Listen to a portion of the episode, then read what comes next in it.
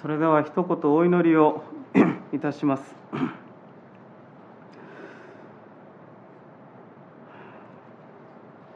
愛する天の父なる神様今朝もまた私たち一人一人をあなたの御前へと招いてくださってありがとうございます。今朝から礼拝ではアドベントを覚えて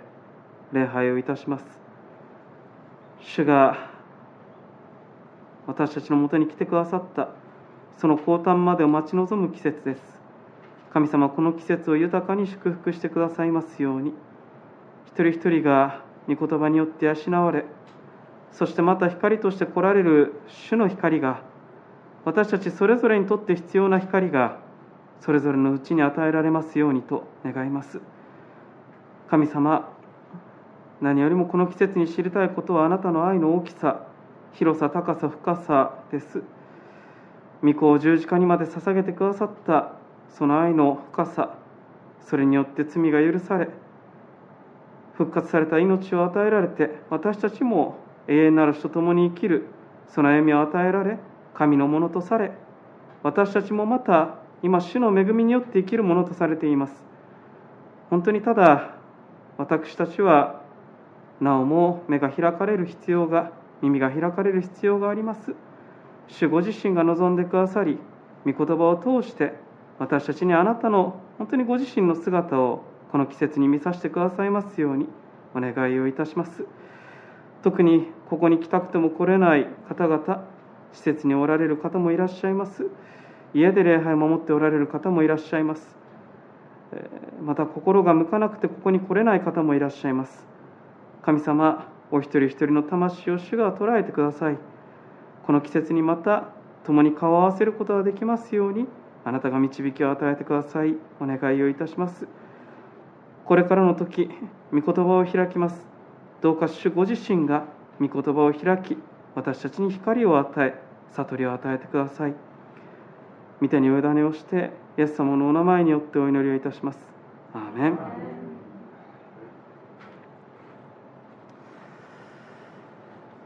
アドベントが始まってまいりました。教会にもクリスマスに向けての飾り付けがなされました。ま個人的にはこの季節が本当に好きです。何かこの赤と緑を見るとワクワクするような気がしています。でまあもう説明するまでもないかもしれませんがアドベントと言いますのは対抗節と日本語で言われます。それは降誕イエス様のご降誕を待つ、まあ、文字の通りですが待ち望む季節です、まあ、ですからまあえっと巷では結構もうクリスマスシーズンになっているのですが厳密に言えばクリスマスはまだ来てなくてですね。このアドベントというのはある種待ち望む季節なんですね、まあ、ですから、まあ、今朝からまあ3回とも私はまあ待ち望むということに注目をしながら少しメッセージをさせていただきたいと願っています。でどうでしょうか？私たちは、まあ、日常の中で待ち望むということが、まあ、多いのではないでしょうか、まあ、私みたいな若造が言ってもあれですが人生の中にはきっとさまざまな痛みがあるのでしょう。頭を悩ませる問題があります、まあ、癒されない体の心の痛みがあります。何かわからないけれども自分の存在がふわついて足がおぼつかない漠然とした不安というものが私たちにはあります。そのような闇からある種解き放たれたい闇に囲まれながらもああ光が欲しいそのことを仰ぎ望みながら生きている。そういう姿がお互いにあると思うのです。でもしかするならば私たちは人生においてはあここに光があると言って喜べることよりも待ち望む期間の方が長いということも言えるのかもしれません。で待ち望むということについて、まあ、これ祈祷会でも話しましたがヘンリー・ナウエンという人がこういうことを言いました。待ち望むというのは積極的な動作です。それは私たちのいるところで何か大切なことが起こっていることを確信しつつそこにとどまることを願い今この時を大切にすることを意味します。そしてその人は結果に対して開かれた態度を持ちます。自分の願望を手放し神に希望を置いて生きるのですと、まあ、一回読むだけじゃよくわからない言葉かもしれませんが簡単に言うならば待ち望むというのはただただ待っているのではなくて今ここに主が生きて目には見えないのだけれども何かをしておられると信頼をすることです。そして主が何かわからないけれどもやっていることに信頼をしてそしてその結果に対して開かれた心を持つということ。それがどういうふうになったとしてもあこれは主がなされたことなんだと、まあ、心を開くということだと言われました。でそれは大事だなと思うんですね、えー、私たちはきっと平和を望んでるんです。あの今戦争だからというわけではありませんが。ただ平和というものを常に望んでいます。闇の中に光が来るようにと望んでいます。世界の平和を望みます。しかし世界平和と漠然とした言葉ではなくてもうちょっと最小単位に削っていくならばそれは一人一人の人間にとっての平安です。それが脅かされているから戦争が始まるわけでしょう。であるならば実は私たちは本当に私の平安を待ち望んでいるんです。私の心の中に私の存在自身に平安があるように。そして聖書が語ることは神様は平和の神だということです。神様のご目的は平和を築くことにあります。この世界にそして私たちの中に。そのように私たちを自身のうちに平和を築きたいと願われる神様が目には見えずとも今も生きて働いておられる。そう言えるのです。で神様はすでに平和を築くために働いておられる。だから、まあ、ナウエの言葉を借りならば私たちは心を騒がせずにある種主の御業を静かに待ち望んでいましょう。その希望を持ちましょうということが、まあ、待ち望むということだと言われるのでしょう。で思うのですがえー、混沌としたと言いましょうか。私たち自身のこの人生の中ある種混沌としている私たちの人生の中に、えー、神様はどのように平和を実現されるのでしょうか。である種、今朝ご一緒に見たいのはそういうことなんです。平和の神様が平和を実現される方法というものがある時に神様はどのように平和を実現されるのでしょうか？その道筋を今朝はご一緒に追いたいと願っています。で、そのために開いたのは預言者イザヤの言葉です。で、イザヤ書と言いますのは、まあ、実に混沌とした時代の中で預言者は語ったそのような言葉です。えー、今日読んでいただいた11章の6節から9節というものも、これは旧約聖書の中では珍しい、まあ、旧約聖書の中に書かれている平和の青写真と言われるところです。6節から9節の光景というのはまさに平和そのものですよね。でこのような平和な世界へと神様はご自身の見業を進めているとイザヤは語りました。でイザヤが生きた時代も混沌として闇に包まれています。けれども彼はその闇の中、その闇の時代の中で真摯に神様に聞き続けた預言者でした。そしてイザヤは神様はこのように平和を実現されるのだということを語ったのがこの預言者イザヤの言葉です、えー、今朝はそのことを少しご一緒に見ていきたいと願っています、えー、さて、えー、ですね、え入っていきますが、え預言者イザヤが活動した時代というのものはどういう時代だったでしょうか？簡単に言うならば実に混沌として闇に覆われていた時代まあ、激動の時代と言えるでしょう、えー、イザヤが活動した時代というのはイザヤ書の一章一節に書いてありますけれども、え、彼が南ユダの王様ウジヤからヒゼキヤの時代に活動をした預言者だと言われています。でこの時代というのはまさに激動の時代でした。少しだけこの時代にあったことを簡単に確認をしますとえ南ユダという国があってそこにイザヤが仕えていました。でその当時はまだ北に北イスラエルという国があったわけです。でその北イスラエルの上にはアッシリアという帝国がありました。でこの時代に一つ起きた問題は何かというとこの北イスラエルが南ユダを裏切るという事件というか歴史的な問題が起きました。もともとこの2つはご存知の通り同じ民族なんです。けれどもアッシリアが北から攻めてきた。でイザヤ書9章に先にはゼブルンナフタリの地が恥ずかしめを受けたということが書いてますが何が起きてるかというと北からだんだん侵略をされてきたわけです。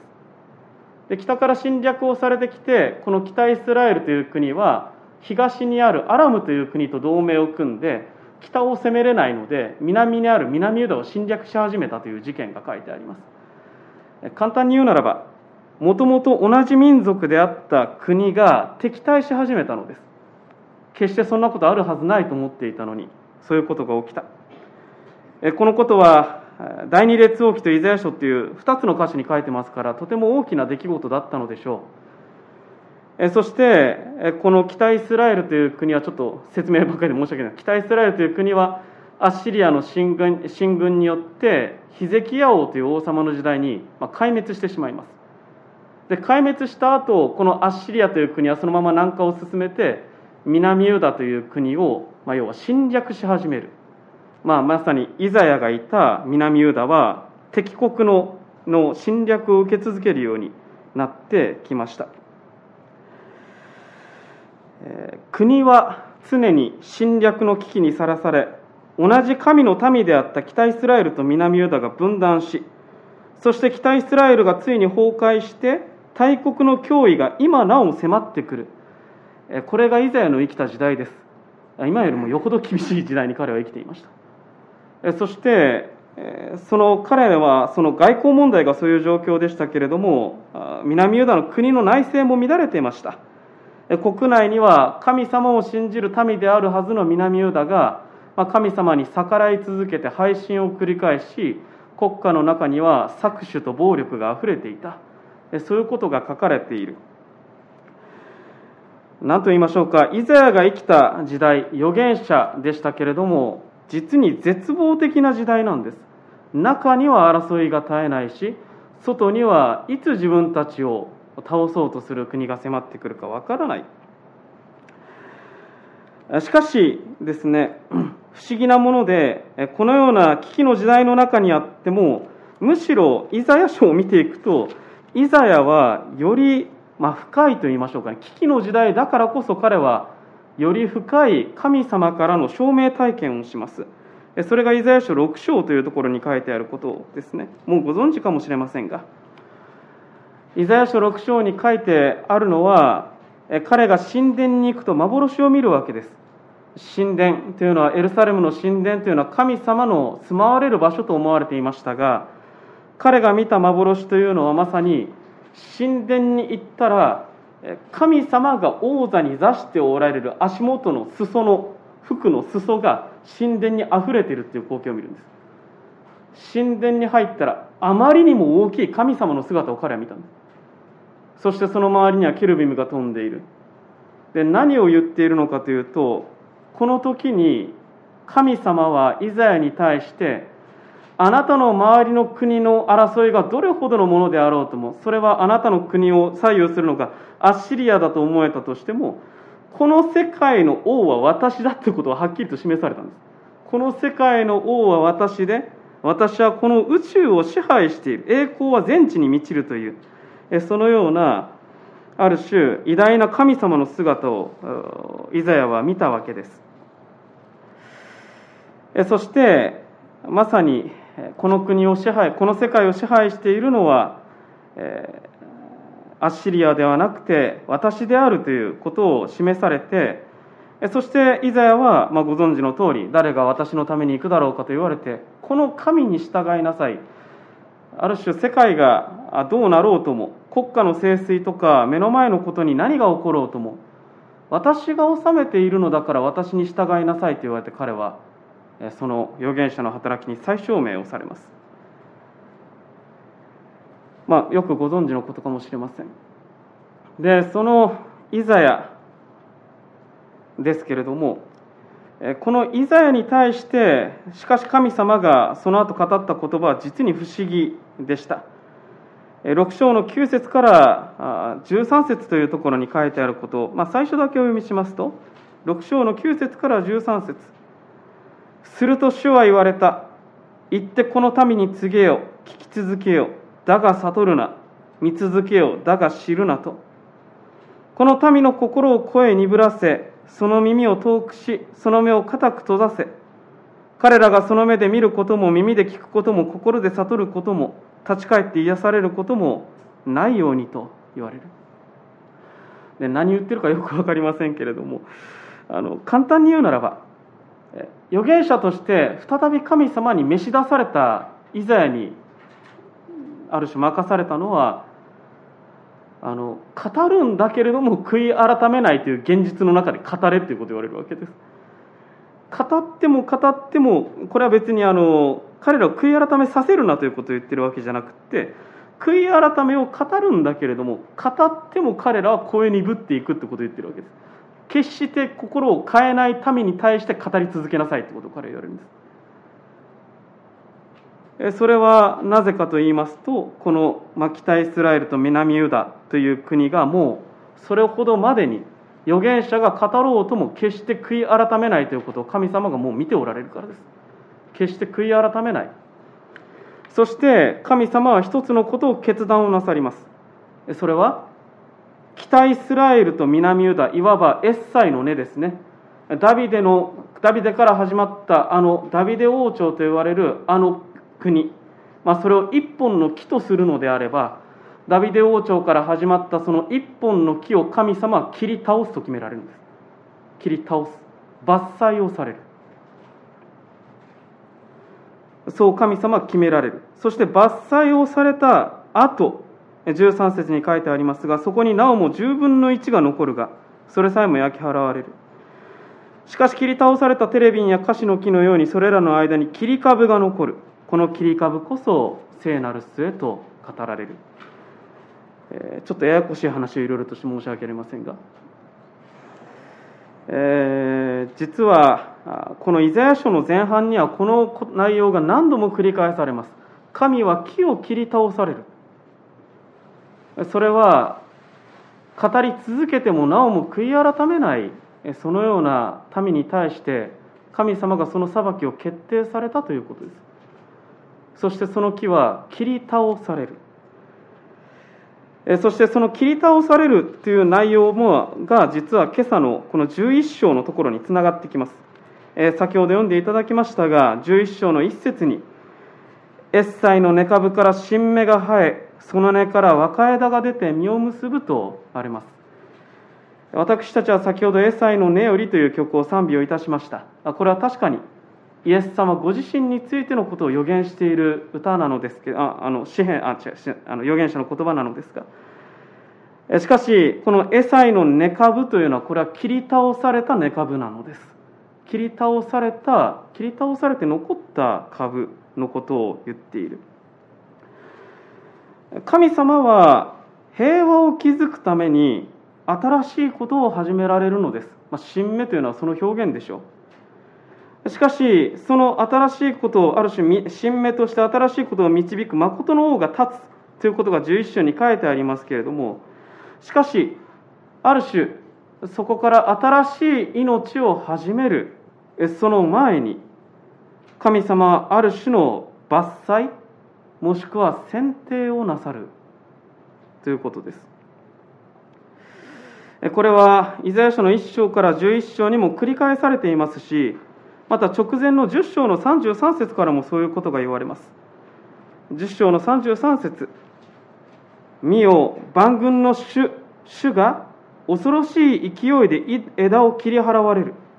竹の高いものは切り倒され、そびえたものは低くなる。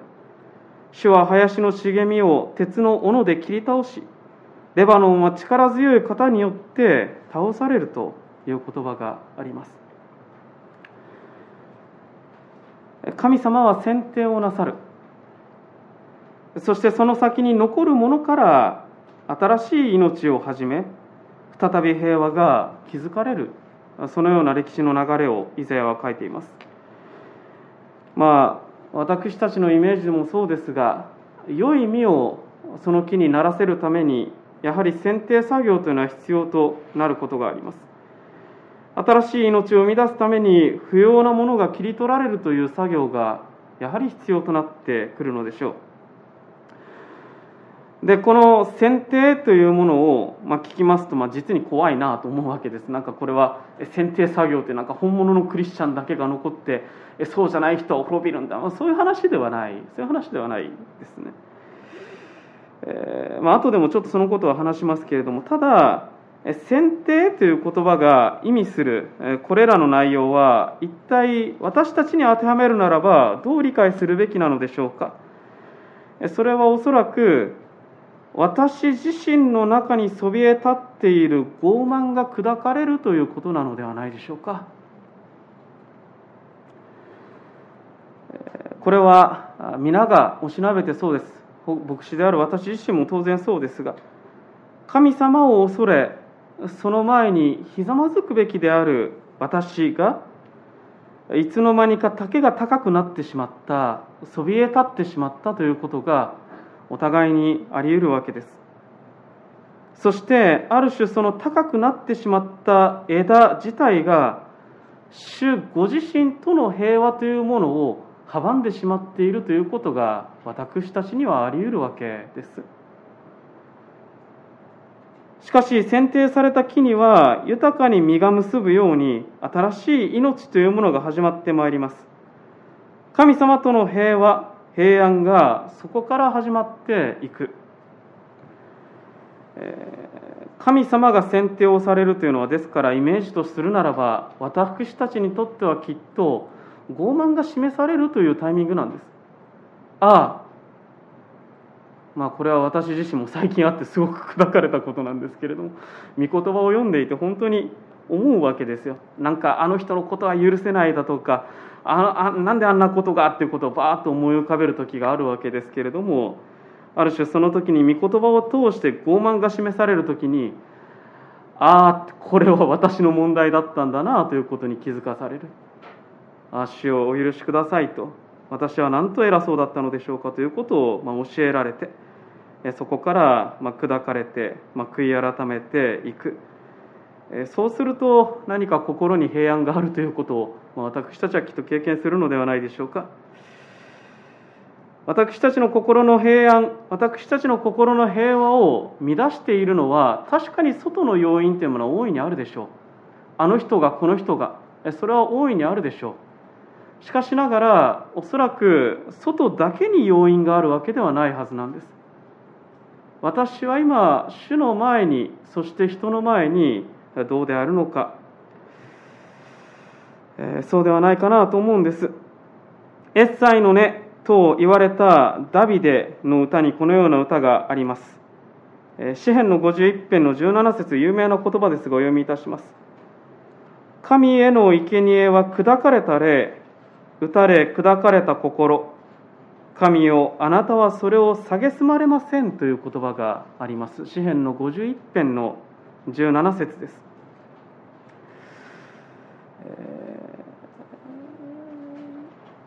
私たちにとって高くなっている木は何なのだろうか生えている枝は何なのだろうか。ある種静かなこのアドベントの季節にそのことをも思い巡らすというのはとても意味があることだと私は思います。悔い改めるということは自分がダメだダメだと思うことでは決してありません。逆です。いつでも自分の傲慢が気づかされた時にそこで神様の見舞いにひざまずくということです。私は神様の前にこんなに大切な存在なのになんでこんなくだらないことで私は自分の心を騒がしているのだろうか。そうではない。そういうことなのではないでしょうか。さてもう少し進んでまいります。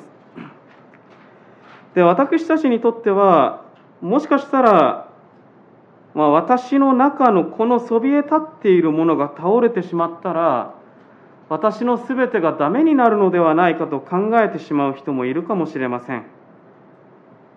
まあそういうことってありますよね。私はこれだけや,、まあ、やってきたことは別に悪いわけではないのですけれどもただうん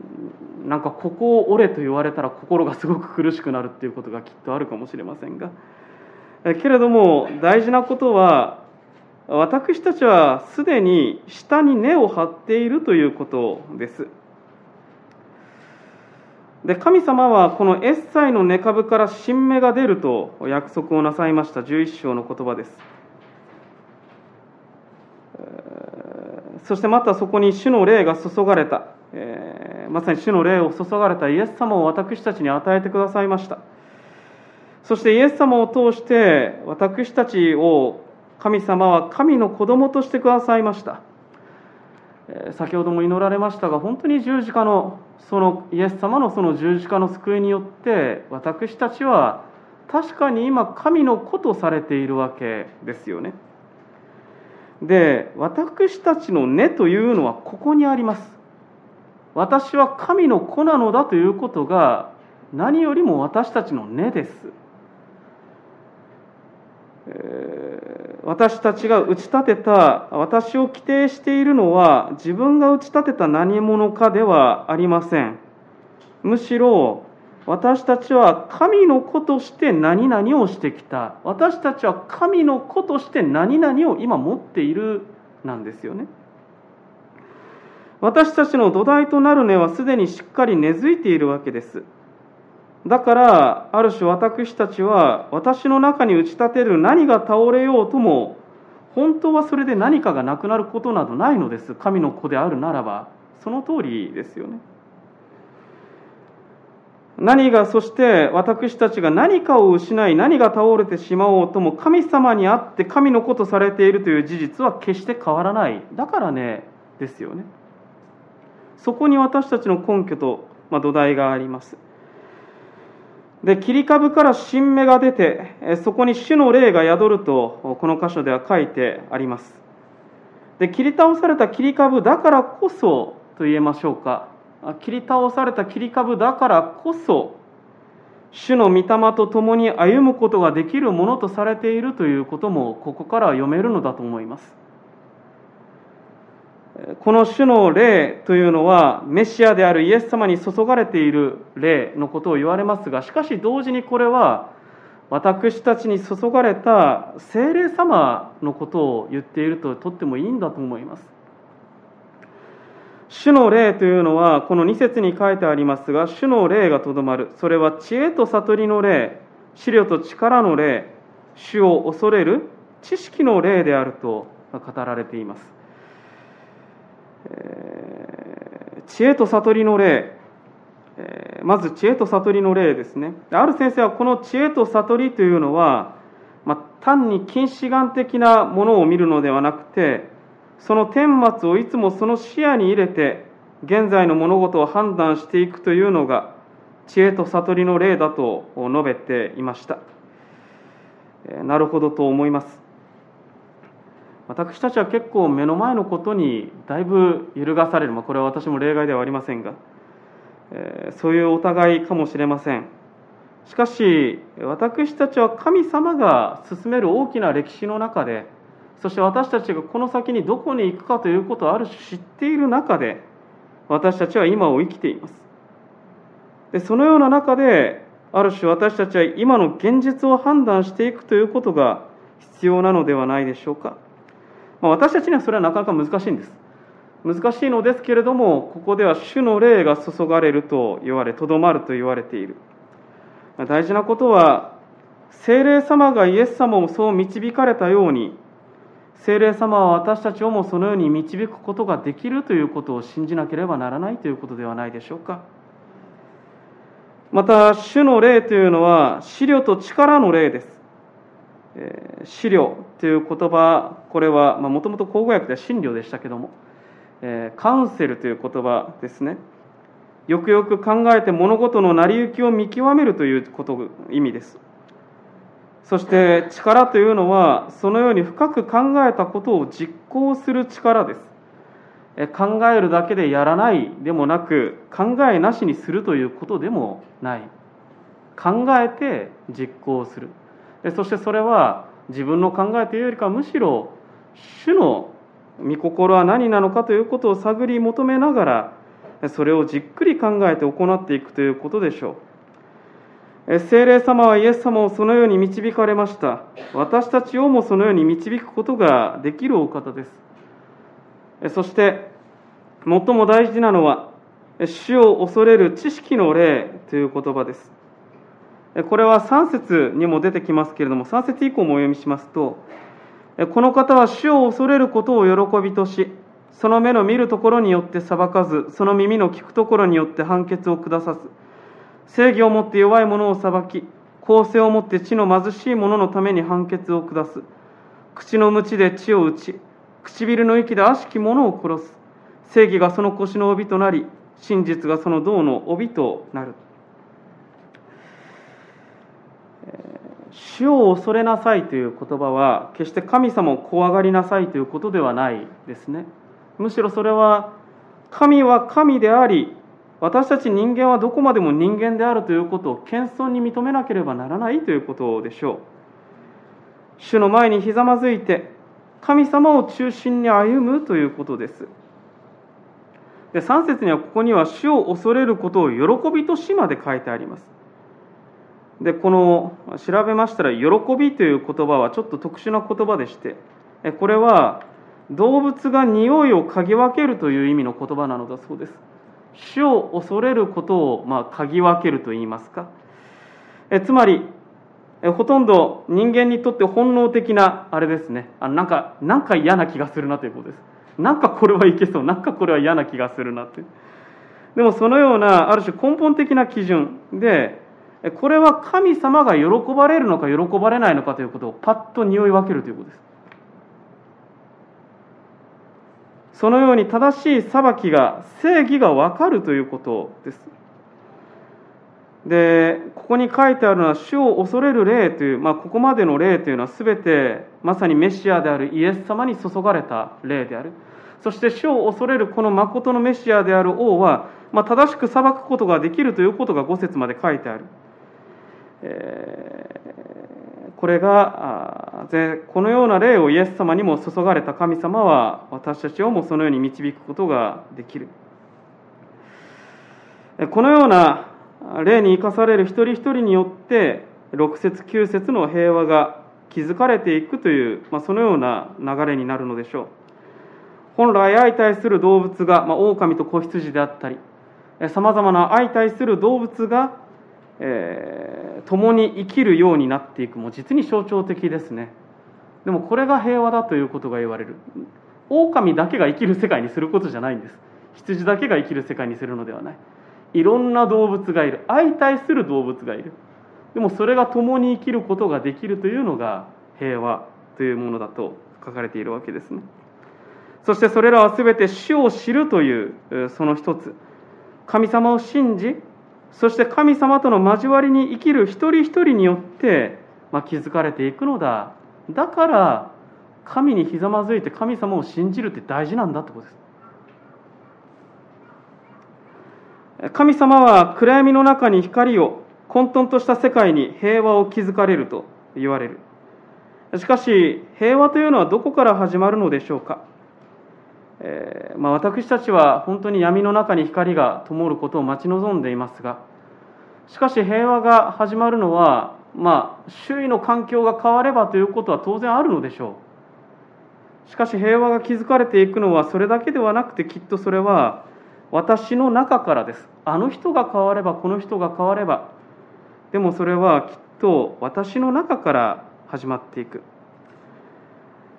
今朝ご一緒に問われたいのは御言葉を通して私たちは本当は何を待ち望むべきかということです。もしかしたら私たちは私が待ち望む平和のために神様に枝を刈り込んでいただく必要があるのかもしれません。もしかしたら私たちは今こそ精霊様に導かれて主を恐れるということを学ば学ぶことを待ち望まなければならないのかもしれない。平和のために世界が変わればと願います。しかしもしかしたら平和というのはいつでも私たちの中私の中から始まっていくと言えるのだと思う。最後に一つの話をして終わりたいと思います、えークリスマスツリーがあの玄関に飾られていますね。でツリーというのは本来もみの木だと思います。でなぜクリスマスツリーがもみの木ではなければならないかって皆さんご存知でしょうか？一つお話をしたいと思いますが。紀元の700年頃に、まあ、今でいうイギリスにいた宣教師のウィンフリットという人がいました。でこの人が、まあ、海を渡ってドイツの森の奥ザクセン地方の森の奥に宣教に行くんですね。でドイツの森の奥に進んでいくとそこには、まあ、ケルト神話を信じている要は村人たちがいるわけです。そこで冬至祭をしていた。12月24日のことです。で彼らは、まあ、北欧神話に出てくる雷の神トールに犠牲を捧げるために